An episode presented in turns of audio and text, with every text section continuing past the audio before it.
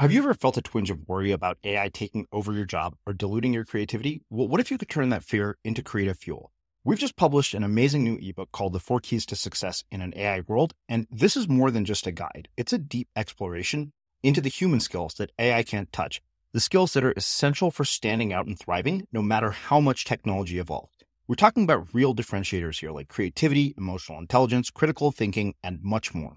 Inside, you'll find actionable insights and strategies to develop these skills, whether you're a creative person, a business person, or just simply someone who loves personal development. This isn't a story about tech taking over. It's a story of human creativity thriving alongside AI.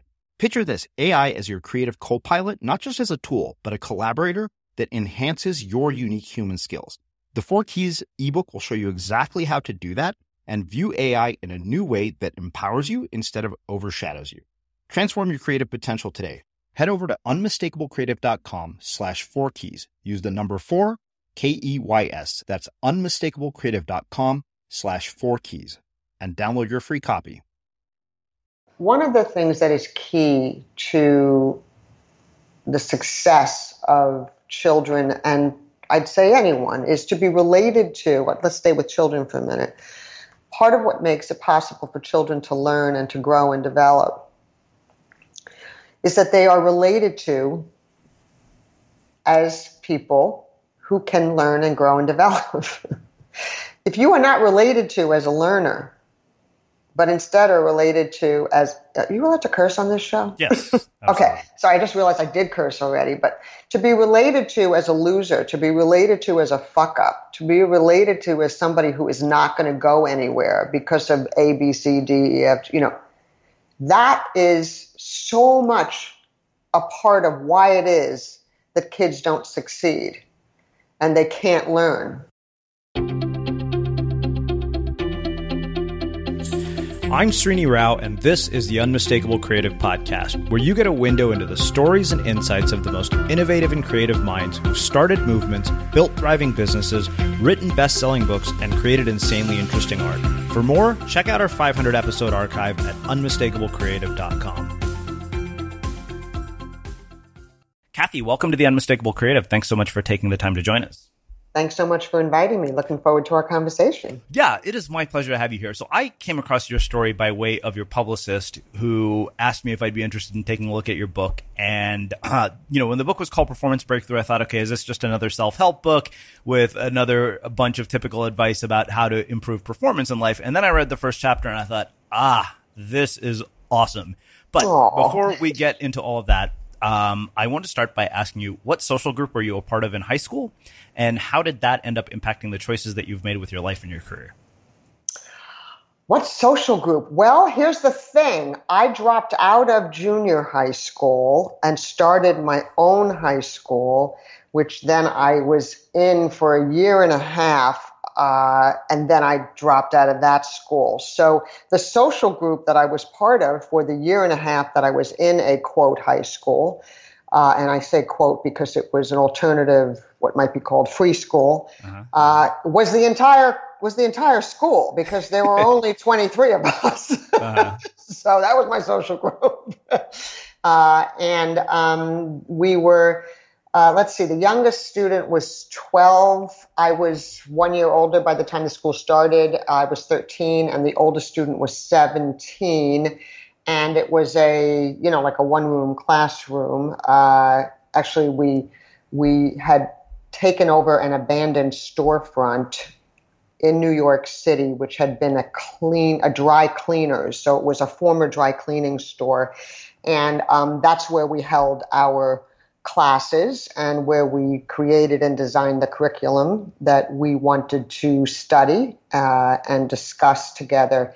And so it was um, the social group, I'd say, uh, one way, or maybe a few ways to describe that.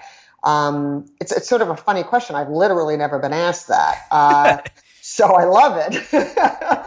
Uh, is people who um, you know, who were dissatisfied with traditional school for one reason or another. And there really were very varied reasons. And that was one of the, one of the, the uh, the reasons that the school was a very rich experience on so many levels. But um, but in, for some fundamental you know reason for for each individual, people were dissatisfied with traditional school, and um, and either opted to, were recruited to, were excited about discovering that there were some young people and some progressive and innovative educators and supportive parents who decided to take matters into their own hands and start their own school and be be part of not just if you will attending classes but deciding what the classes should be and what what it even meant to run a class in between you know the being on the toilet cleaning schedule and um, planting uh, snow peas in the people's park that you know the abandoned lot that was right next door to our our storefront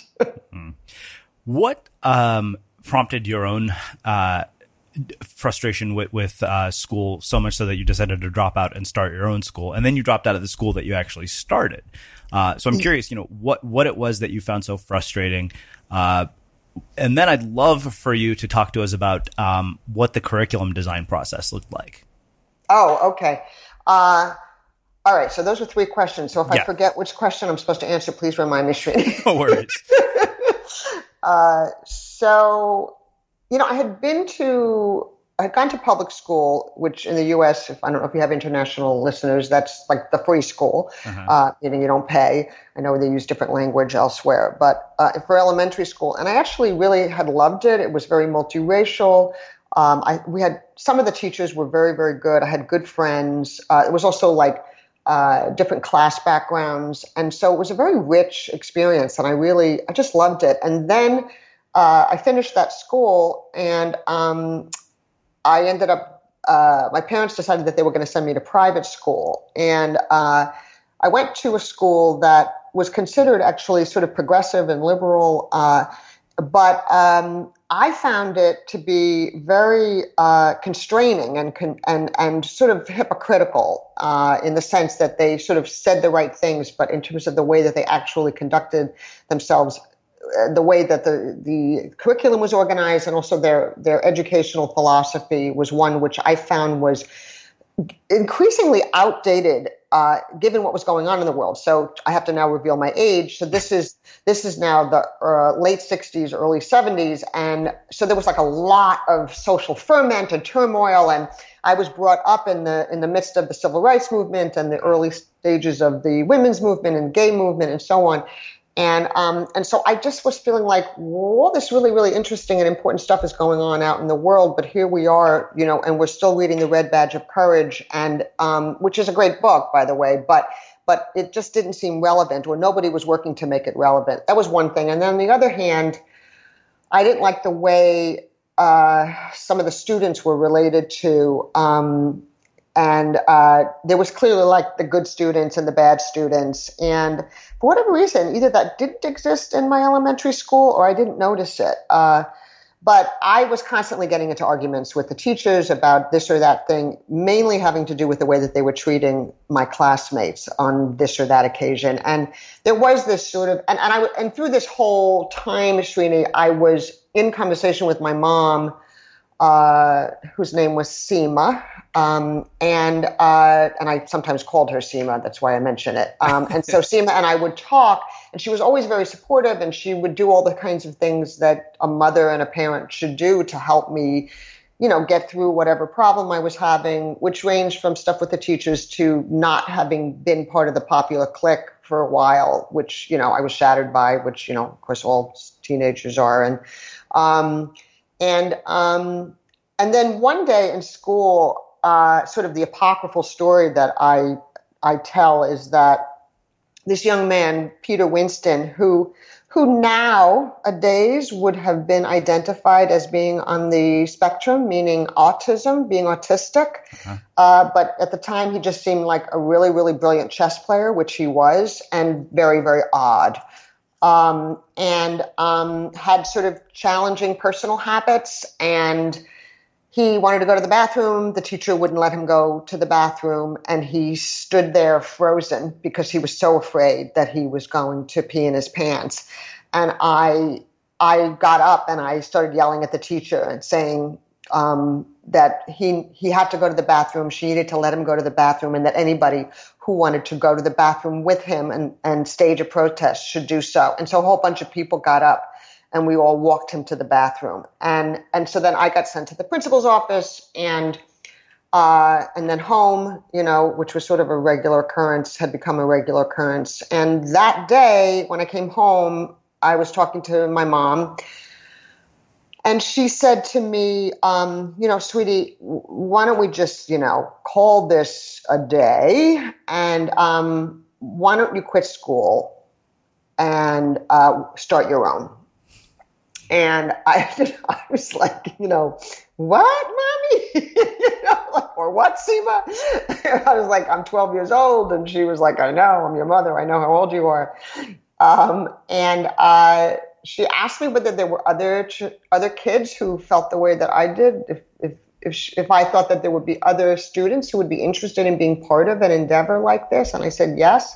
So she said, "All right, go go recruit them to drop out." And and um and so I and we did, and um and we started a school called the Elizabeth Cleaners Street School, and it was called Elizabeth Cleaners because, as I mentioned before, we had taken over uh, an abandoned storefront which had been a cleaning uh, dry cleaners, and we uh, were able to save some money on the side, and uh, that was that. Okay, that was question one, right? Yes, but it raises uh, a couple of other questions before okay. we get to question two. So I want to make sure I ask them um, while I have you in, the, in this.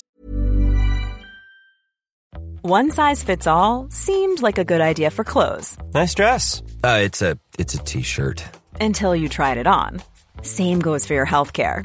That's why United Healthcare offers a variety of flexible, budget friendly coverage for medical, vision, dental, and more. So, whether you're between jobs, coming off a parent's plan, or even missed open enrollment, you can find the plan that fits you best. Find out more about United Healthcare coverage at uh1.com. That's uh1.com.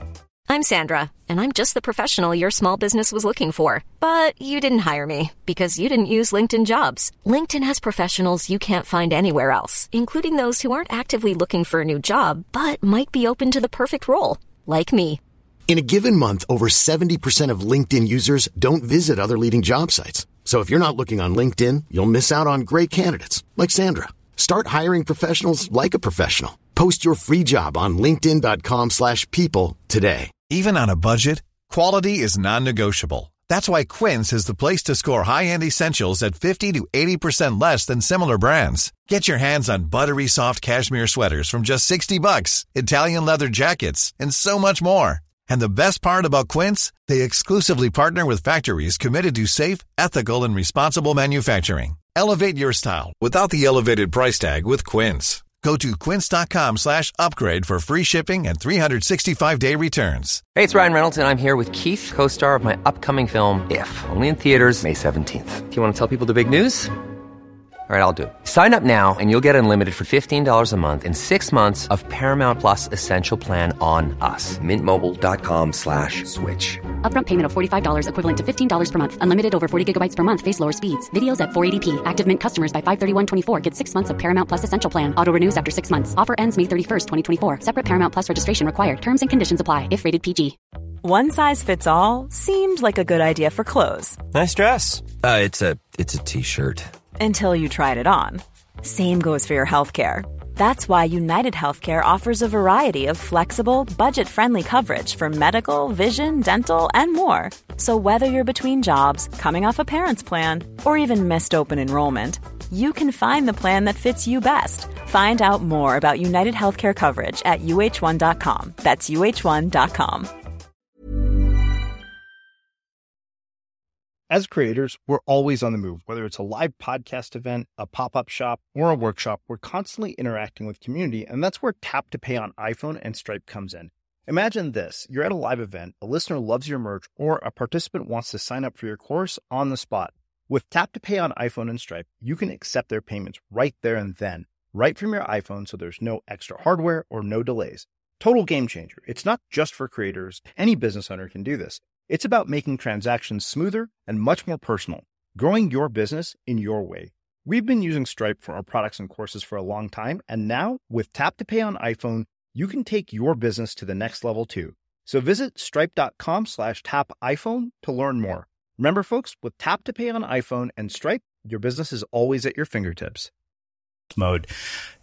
That is unusually self aware for somebody so young, um, in my mind. A, you know, to have such an outward expression of the things that bothered you. And I'm curious why you think that is, that you were so self aware. um, well, I would say that uh, I would say it was my mother and it was what was going on in the world. So my mom um, was. Are you okay? Yeah, I'm fine. Oh, good. Okay. Uh, my mom was a a radical. Um, she was uh, very, very involved in social and political events and was getting radicalized, if you will, you know, and by what was going on. And she was bringing, in particular, me along with her. Um, and I say that in part because my sister, my sister as well, who was, I have an older sister, uh, but she was, because she was older, she was also sort of like on her way, you know, to whatever she was going to be doing, um, which did end up, by the way, coming full circle. And she and I have been activists together for many, many years now. But, um, but so I just was like, I was very um, exposed to. I mean, I remember like as a kid, I remember Lyndon Johnson was president, and I don't, I don't really remember when Kennedy was assassinated, but I do remember watching television. These are now like famous news clips that have been shown, you know, all over the world, but I was seeing them live, which is these news clips of the police in Birmingham, Alabama, hosing down black people. And it was one of these, you know, as a child, it was like, I, I, what are we watching? I mean, this is also like there weren't movies that showed that kind of thing back then. it wasn't like it was like this was never seen before, and uh, I was very very upset and um, and ended up sort of getting politicized, if you will, by that experience. Um, and I so I became just very very aware, including writing letters to President Johnson, and I actually got a response from him, which which was with a with a bullshitty but nonetheless thoughtful response, um, sort of saying, you know, like in countries in democracies like ours, you know, it takes time for change to happen, and blah blah blah. But I was like, oh my god, the president wrote me a letter. so was like, all right. Um, and so, and there was something to that, Srini, in the sense that like oh, like you could actually do something. And like it didn't change the world, but it did get a response, you know? And I think that was, that was um, educative for me. And then, so I, anyway, so that was, that was sort of the mix of the world that I was in. I was very interested in that. When, when Martin Luther King was assassinated, uh, I was in fifth grade and my mother came to the school to pick me up in the middle of the day and she said, We're marching down Fifth Avenue. You know, she just took me from school.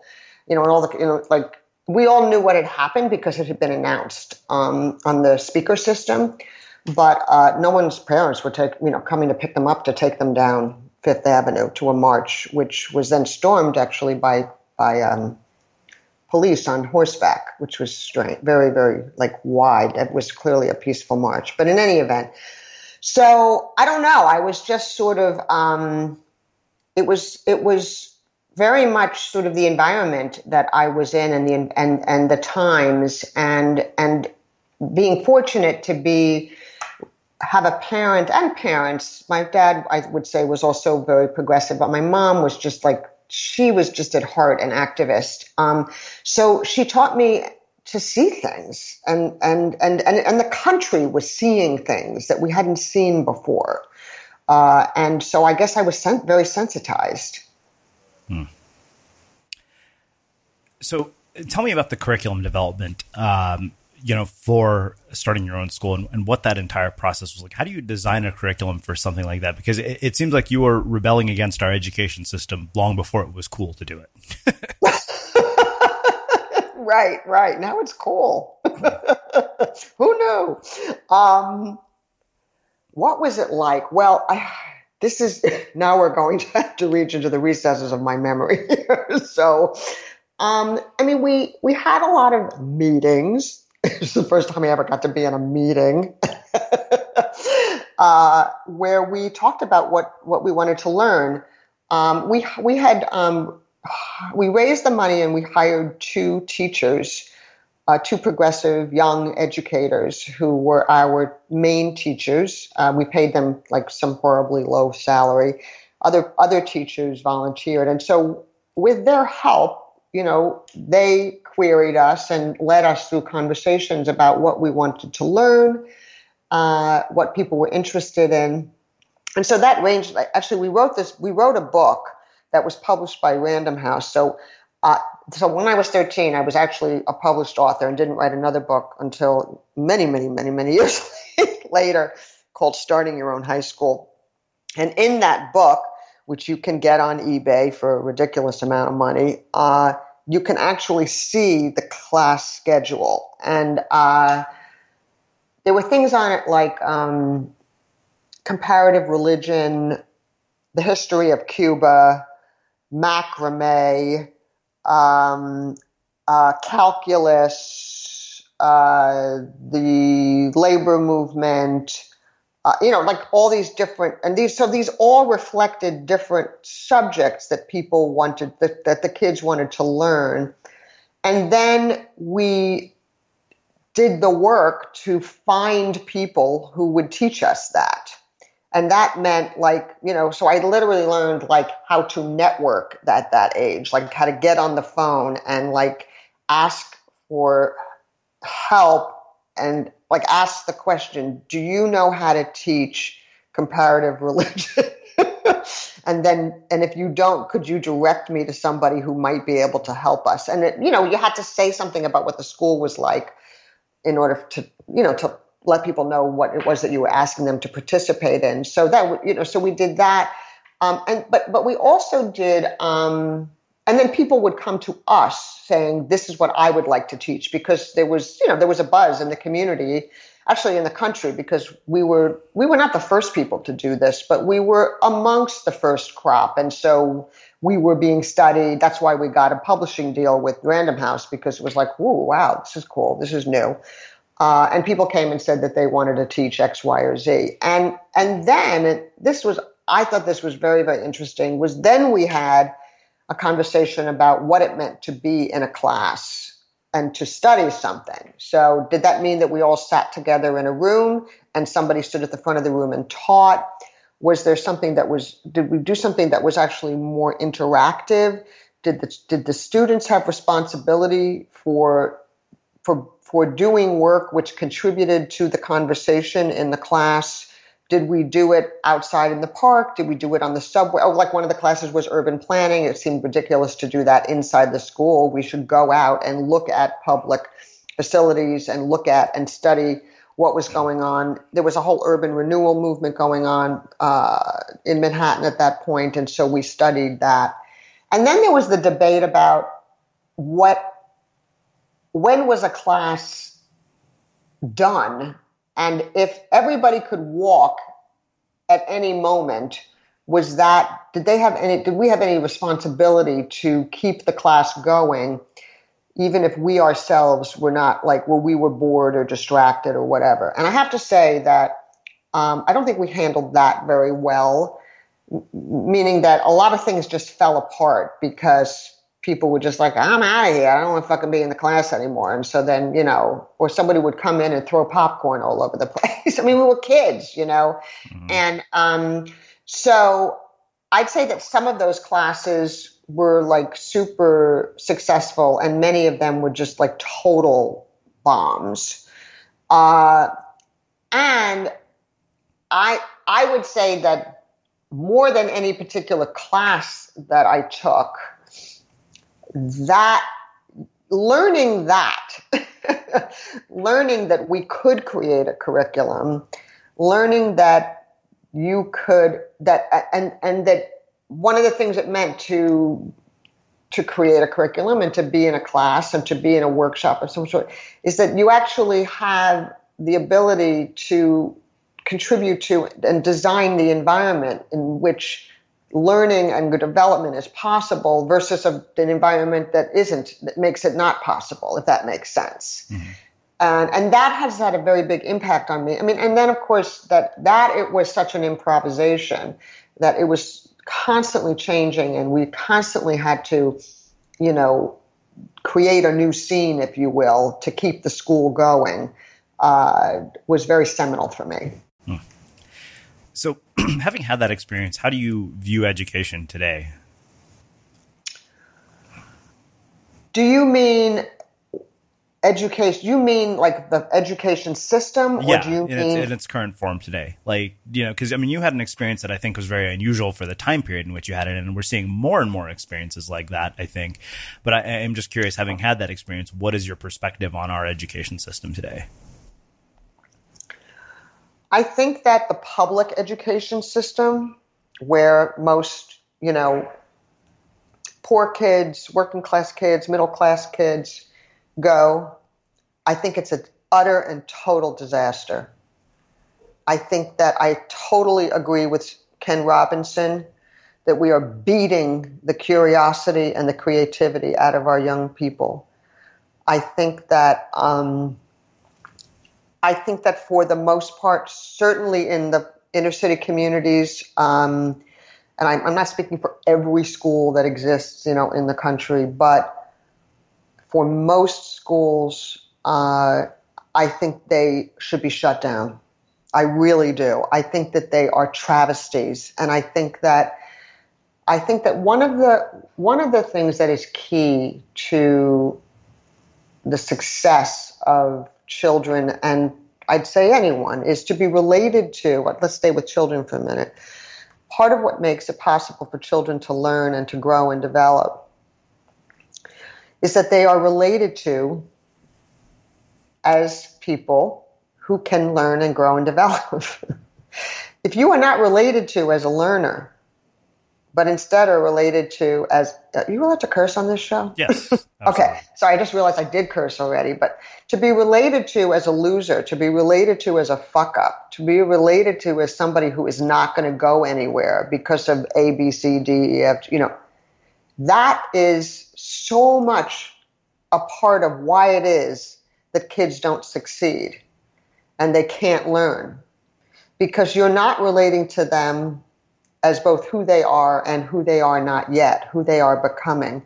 You're relating to them as if they cannot do anything. And that that is something that is so dominant in our public school system that it is destroying the lives of young people, destroying hope, um, destroying people's intellectual abilities and curiosity and creativity. And I feel I mean, as you can tell, I feel very sad and very strongly about this. Um, I think that if we're going to reform the educational system, we actually need to work, look outside of school, look into, look at environments and and and um, situations that are not as rule governed as the school system is. Whether it's you know you're using you know the core curriculum or whatever the latest version of curriculum is uh, and structure.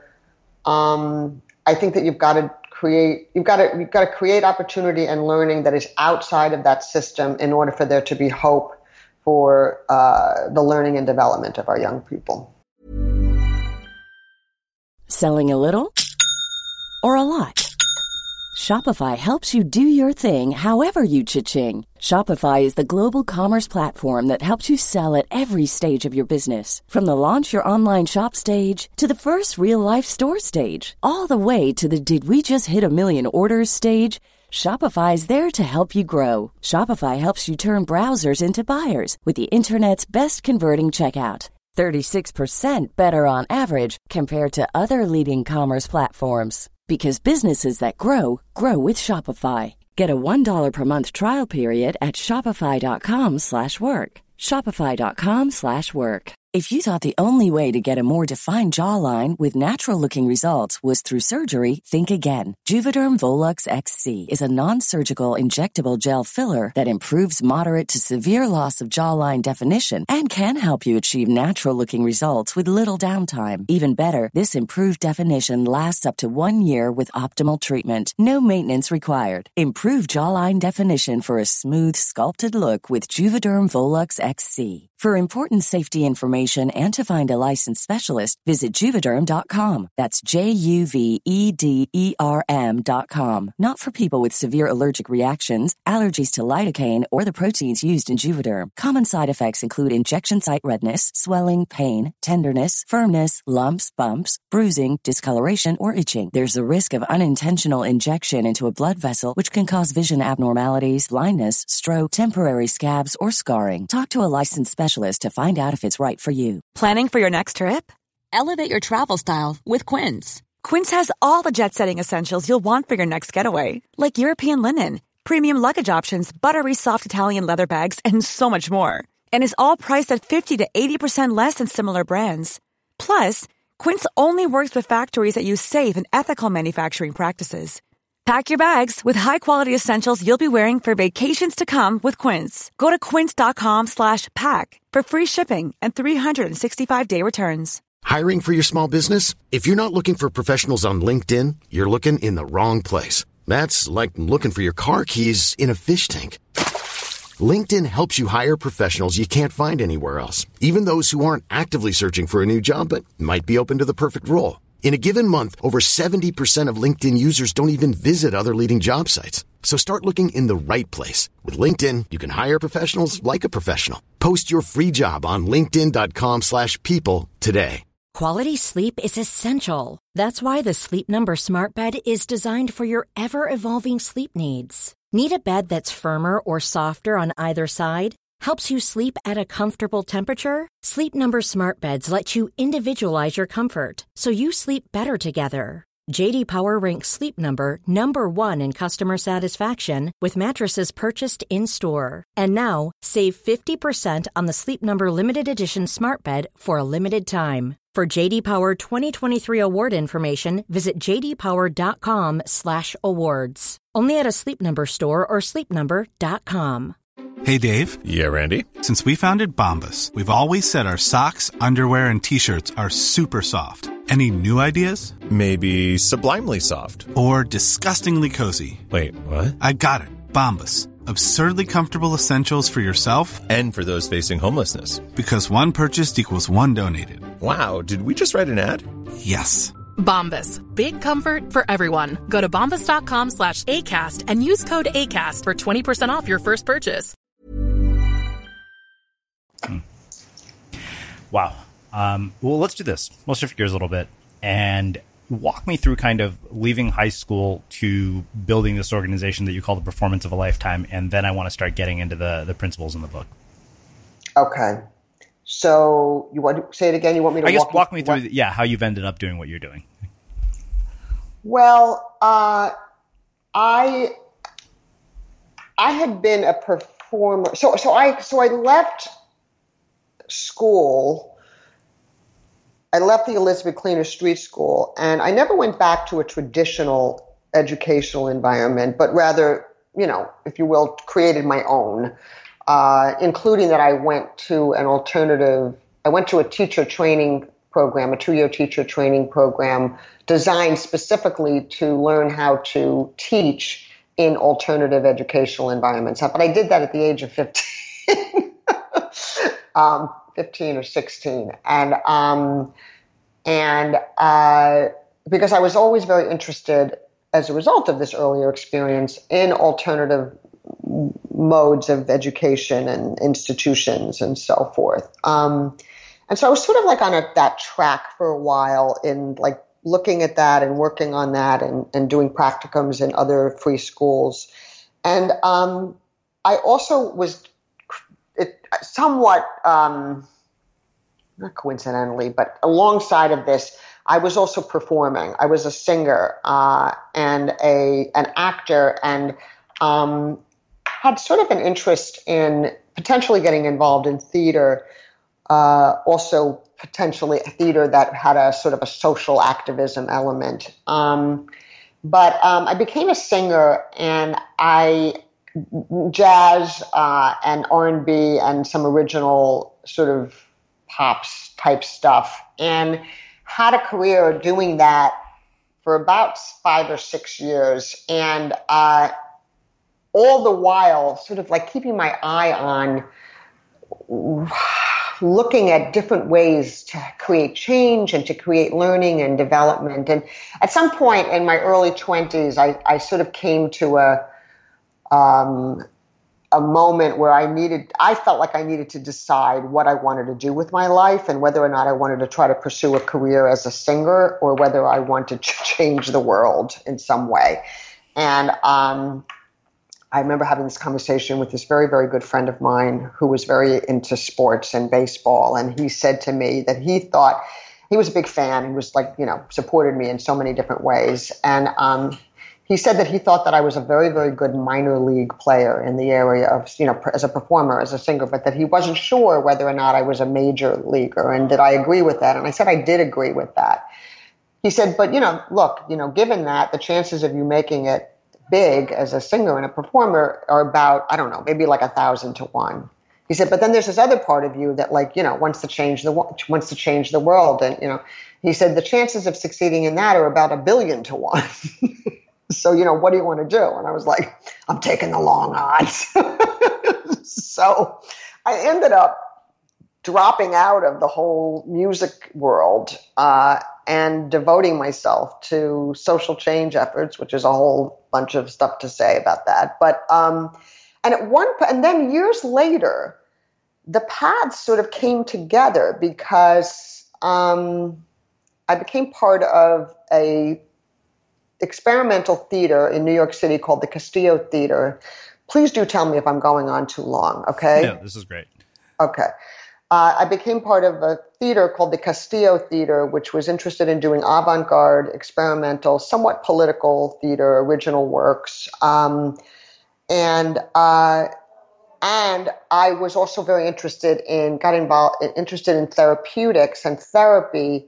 Um, and, you know, I was in therapy uh, and I got involved with a bunch of people, psychologists and educators and activists who were interested in the bringing together of the arts and personal and political change.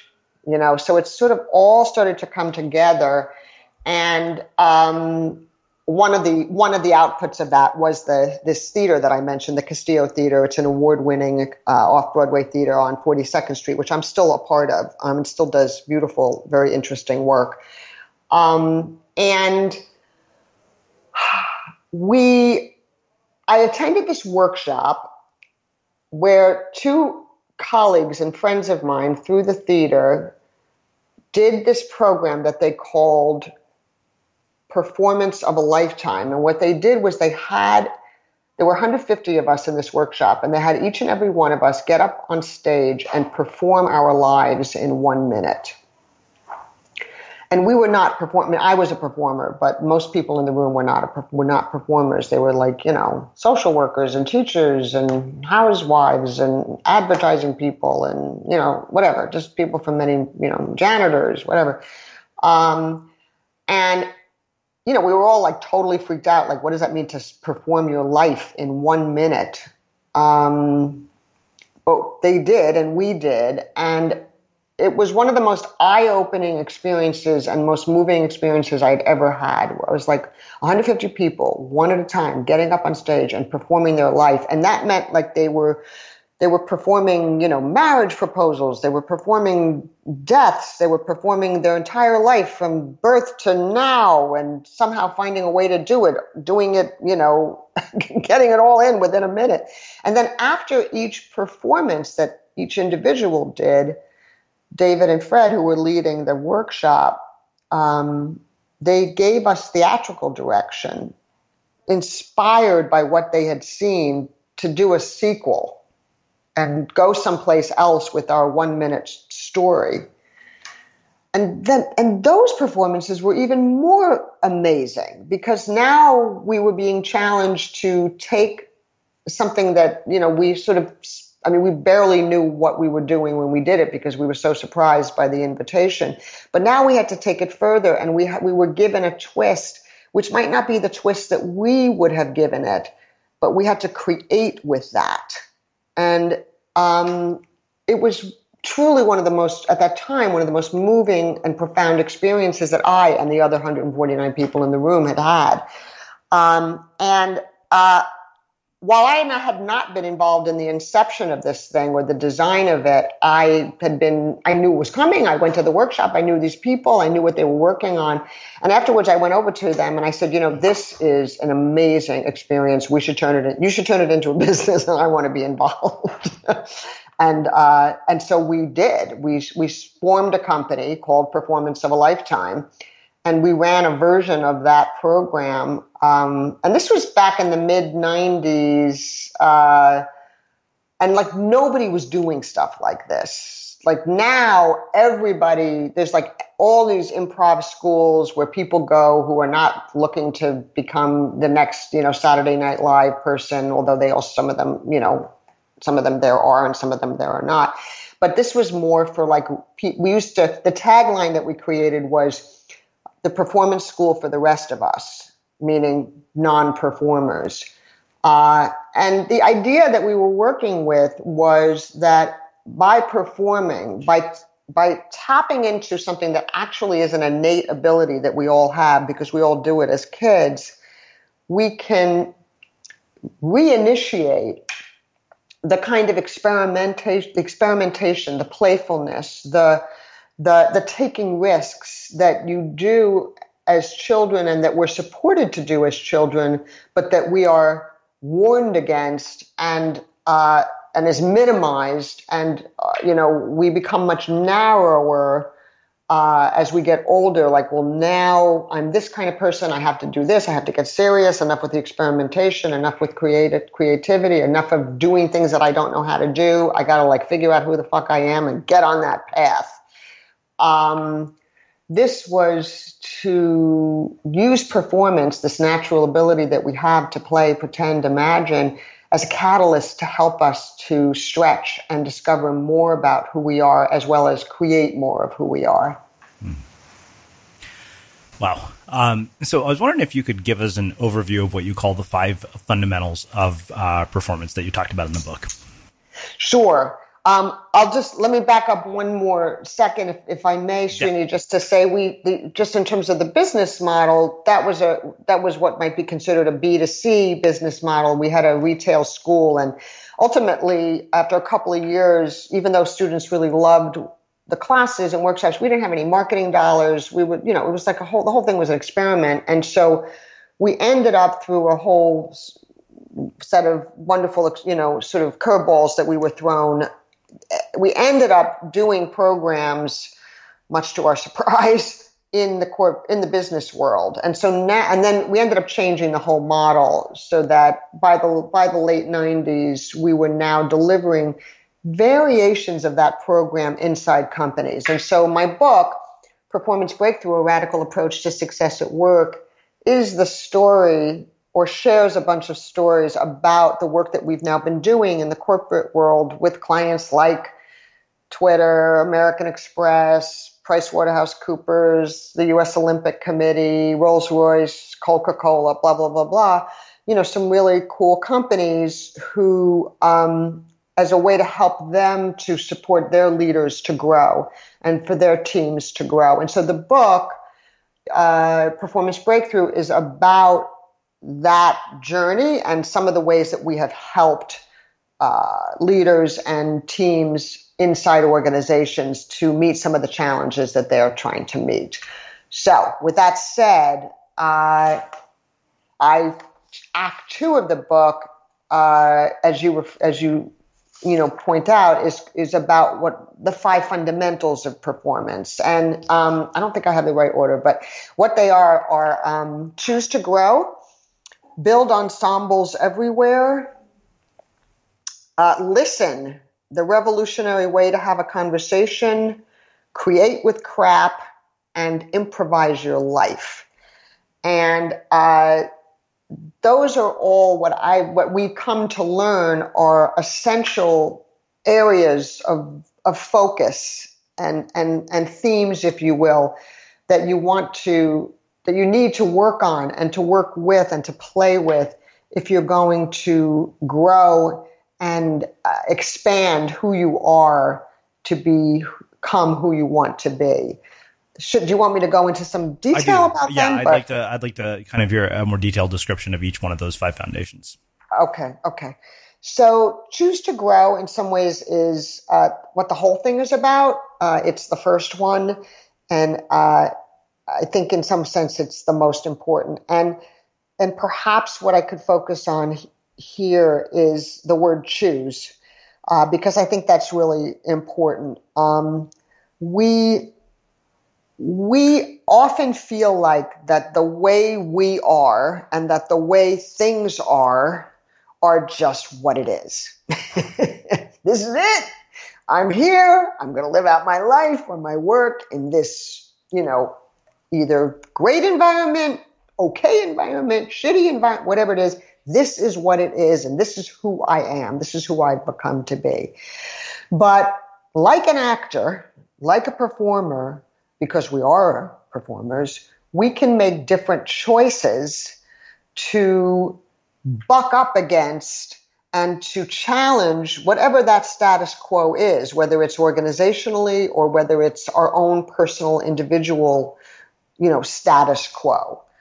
And what if you're gonna if you're gonna have performance breakthroughs, if you're gonna develop and learn new things, then you need to make the choice to do things that that really don't feel natural to you and that don't feel easy. And sometimes, you know, it's the kind of thing like you take a trip somewhere that, to a place that you would never go to and you go alone or you go with a friend that you wouldn't typically go to and you make yourself go have conversations with people who you wouldn't normally talk to that sometimes it can be that kind of thing. Sometimes it will be the kind of performance that you want to do is that um, you you make the decision to to look at to hear someone else's point of view that you either vehemently oppose or you don't even respect, but you think, you know what?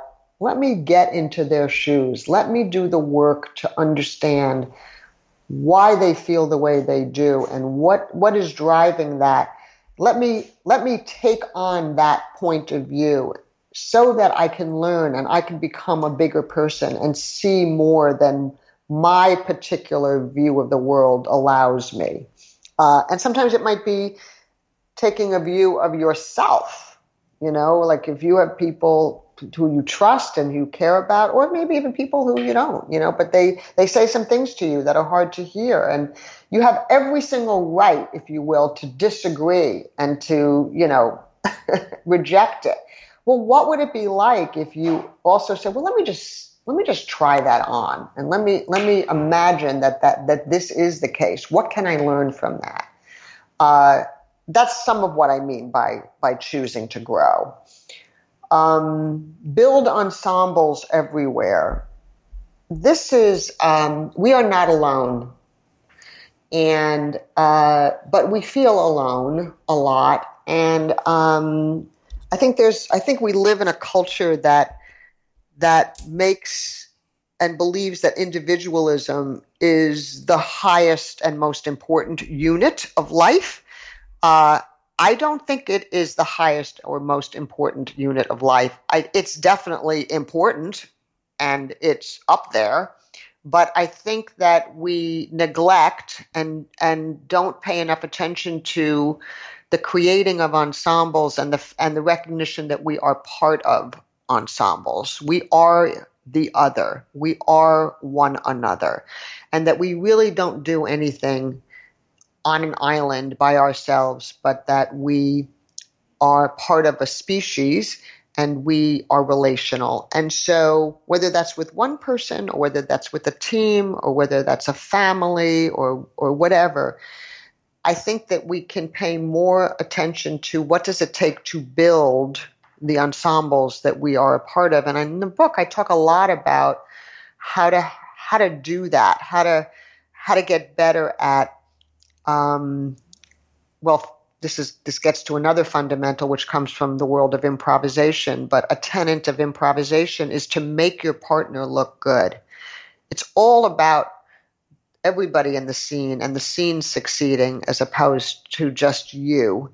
And so how can we be more generous and more um, attuned to taking care of one another and and building the ensemble even when we have disagreements? And i'm not saying that we should not have disagreements. I'm just saying alongside of those disagreements we can also still be attentive to how it is that we're creating the environment in which we have them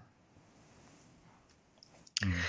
number 3 listen listen have you done any improv Srini? i'm assuming you have yes i've taken an improv class once okay all right Okay. All right. Well, one of the fundamental rules of improv is that uh, you this this line that I'm sure you've heard. The sentence is yes and, mm-hmm. where you say yes to what it is that's going on in the scene. The improviser says yes to what's going on. You accept it as real, and then you add what comes next with the and, given that this is real. And we teach people how to listen like an improviser, meaning it's not a question of just like sort of, you know, trading of information, trading of facts, you know, sort of transactional communication, but more like an improviser where what you're doing is you're building with what somebody says, with what somebody does. So it's a very active listening. It's a creative form of listening. And um, it makes for much more interesting conversations. You actually hear things that you normally wouldn't hear because your job in a conversation is to build with some with what somebody says as opposed to just sitting there, you know, it's like I hope they finish up pretty soon so that I can say what I want to say, you know. But you let yourself be impacted on by the other. Uh, and so we teach people how to listen like an improviser.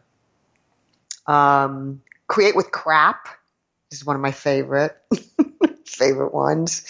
Um, well, you know, we just we all have all kinds of crap, all kinds of shit. I did want to say create with shit, but my publisher wouldn't let me. Uh, um, and uh, you know, so it's I share a lot of stories about just the kinds of crap that we all deal with, whether it's your email server is down or you know you're working with a horrible you know colleague or you know you're you're not feeling well or the client cancels you know the the gig or expands the scope of work and isn't going to pay whatever it is you you name your type of crap. And um I would say it's sort of like maybe a postmodern take on, you know, turn lemons into lemonade, you know, in the sense that to look to to in the midst of, you know, rather than being totally demoralized and frustrated by whatever the crappy situation is, is to really say, okay, what can we build with this? What what new thing can we do given that this crappy stuff is going on? What opportunity presents itself? And so, you know, for example, I was actually just doing some work with with one of our client teams and um, one of our a team that is one of our clients and they've got a situation. Um, they're a financial services firm, and they have a situation where this project team that's responsible for uh, a whole technology overhaul. You've got some people on the team who are super productive, really, really good at the, what they do. You've got other people on the term on the team who are sort of like lifers. They've been there forever, and they're just terrible naysayers, and they're very difficult to work with. And then you've got a bunch of junior people who are just sort of learning the ropes and you know just doing what they're told, kind of thing. And um, and the leader of the team was really frustrated because the naysayers were really bringing stuff down. And what what he decided to do with some of our coaching work was to to to basically give more responsibility to the more junior people and to work very consciously on how to how to how to reorganize the team to support them to succeed, but also to not undermine the naysayers, you know, but to bring them in and to sort of break up the family way of doing things. And um, and this went very, very well. And so the, the, the, the, good news was that A, the project started moving forward much more um, aggressively as it needed to. But it's also the case that they ended up, this guy ended up growing these younger people who frankly wouldn't have grown as rapidly because he had to put them into that situation. And um, everybody grew in the process as well as the ensemble, the whole sort of culture of the ensemble changed as a result. But it was like a really frustrating situation before they had done that. It was a, it was like he was ready to fire half of the people, but this is what he did instead. Um, and then finally, uh, oh, by the way, I'll say one more thing about creating with crap. One of the things that I really recommend that people do when you're like faced with a problem or something that's really annoying is to write a song or a poem about it and um, I think that that really changes what it is, and um, and, and you know, in addition to how you feel about it, and you know, I mean, I mean, hey, if you think about it, like, what are the blues? The blues are songs about really shitty situations. so there's like a whole musical genre devoted to this. um, and uh, you know, it relo- relocates the problem because now it's not just this thing that's driving you crazy. It's actually something that's giving you an opportunity to be creative and to to do something different. Um, finally, improvise your life. Improvise your life. Yeah, uh, life is. It may feel scripted. It may feel like I know this is what's going to happen next, and then this, and then that. Well, we have to take. We have to, you know, take agency and um, and and be an improviser and uh, walk to work a different way drive to work another way take someone out for coffee that you wouldn't normally ever speak to take on an assignment that you wouldn't normally take on uh, take an improv class you know order different food just just keep improvising all of the time and access this ability that you have to choose your performances and to and to become be not just who you are, but who you are not yet. Wow. Um, so I guess I have one, two two final questions for you. If we were to tie this all together, uh, ultimately, I mean, I think the whole purpose is to create some sort of change in our life. I mean, that's what grabbed me right away was looking at the title. I thought performance breakthrough. I'm like, I think we could all use one of those in some areas of our lives. Um, so if you were to tie it all together and you were to tell people, okay, how could I put this into action? Um, what would you say? Uh, I think that, well, first I would say consider the idea that you are not just who you are, and that what it means to be human and what it means to be alive is that we're always who we are and who we are not. That that it's both a way to understand that we are part of a larger world and we are the other. And it also is a way to think about that life is a journey and that to to li- to live life as a journey as opposed to a stagnant you know this is the way it is then we want to constantly be searching for um, cultivating environments and relationships which give us careers you know whatever which give us a way to do things that are that make us uncomfortable, that that are not who we are, uh, and to and and by doing that, we we are able to be who we are becoming. Um, I think that the other another idea to think about is that what authenticity is is that expression of our being both who we are and who we're not, as opposed to that there is one true north or one true passion or one way that we are, or even two or three ways. Walt Whitman has this, you know, said that, you know, I am, I am large, I contain contradictions. I am a, I, I have, I, I contain multitudes, you know, and, and I think it's very important to to let yourself and to let and to support others to give expression to their multiplicity. Um, we all have a natural ability to perform. We perform all the time. We play different roles. you have the roles that you have sort of like developed and honed. Don't get stuck in them. Keep performing, keep improvising, and and let yourself be a kid again in an adult way, um, and and get the help you need by asking people to support you and you supporting others because we all need social communities and environments in which to be able to to grow in these ways. That is not a single answer. I'm so sorry. no, no worries. Oh. um, I, you know, it, this has been just really, really fascinating. Um, and you've given me a lot to think about. So I have one last question, which is how we finish all of our interviews, the unmistakable creative. What do you think it is that makes somebody or something unmistakable? I think really being curious about our failings. And I mean both individually and collectively as a, as a society and a world. I think that if we could take a more careful and thoughtful look at the fact that we human beings created the world in which we live, and there's so much about it that is so beautiful and so wonderful and so glorious, and there's so much about it that is problematic and that is ugly and that could be changed. I think if we could together, without ideology, without even anger, uh, but with wonder and curiosity, be able to look at each other and and say, wow, we as human beings have this ability to create such beauty alongside of this ability to create such ugliness. What can we do to move forward together? Hmm. Well, I think that makes a uh, very fitting end to our conversation.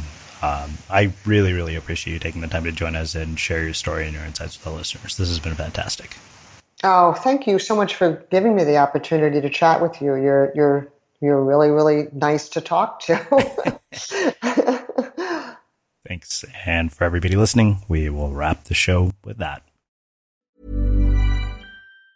Mom deserves the best, and there's no better place to shop for Mother's Day than Whole Foods Market. They're your destination for unbeatable savings, from premium gifts to show-stopping flowers and irresistible desserts. Start by saving 33% with Prime on all body care and candles. Then get a 15-stem bunch of tulips for just $9.99 each with Prime. Round out Mom's menu with festive rosé, irresistible berry chantilly cake, and more special treats. Come celebrate Mother's Day at Whole Foods Market. Planning for your next trip? Elevate your travel style with Quince. Quince has all the jet setting essentials you'll want for your next getaway, like European linen, premium luggage options, buttery soft Italian leather bags, and so much more. And it's all priced at 50 to 80% less than similar brands. Plus, Quince only works with factories that use safe and ethical manufacturing practices. Pack your bags with high-quality essentials you'll be wearing for vacations to come with Quince. Go to quince.com slash trip for free shipping and 365-day returns. Mom deserves the best, and there's no better place to shop for Mother's Day than Whole Foods Market. They're your destination for unbeatable savings, from premium gifts to show-stopping flowers and irresistible desserts. Start by saving 33% with Prime on all body care and candles. Then get a 15-stem bunch of tulips for just $9.99 each with Prime. Round out Mom's menu with festive rosé, irresistible berry chantilly cake, and more special treats. Come celebrate Mother's Day at Whole Foods Market. Even when we're on a budget, we still deserve nice things. Quince is a place to scoop up stunning high-end goods for 50 to 80% less than similar brands. They have buttery soft cashmere sweaters starting at $50, luxurious Italian leather bags, and so much more. Plus, Quince only works with factories that use safe, ethical, and responsible manufacturing. Get the high-end goods you'll love without the high price tag with Quince. Go to quince.com slash style for free shipping and 365-day returns.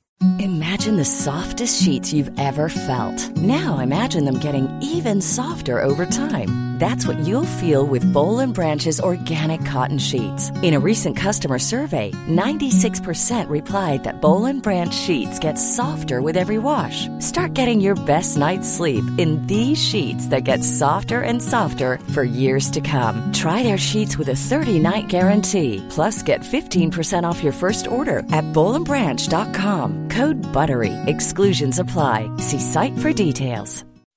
When you make decisions for your company, you look for the no-brainers. If you have a lot of mailing to do, stamps.com is the ultimate no-brainer. Use the stamps.com mobile app to mail everything you need to keep your business running with up to 89% off USPS and UPS. Make the same no-brainer decision as over 1 million other businesses with stamps.com. Use code program for a special offer. That's stamps.com, code program.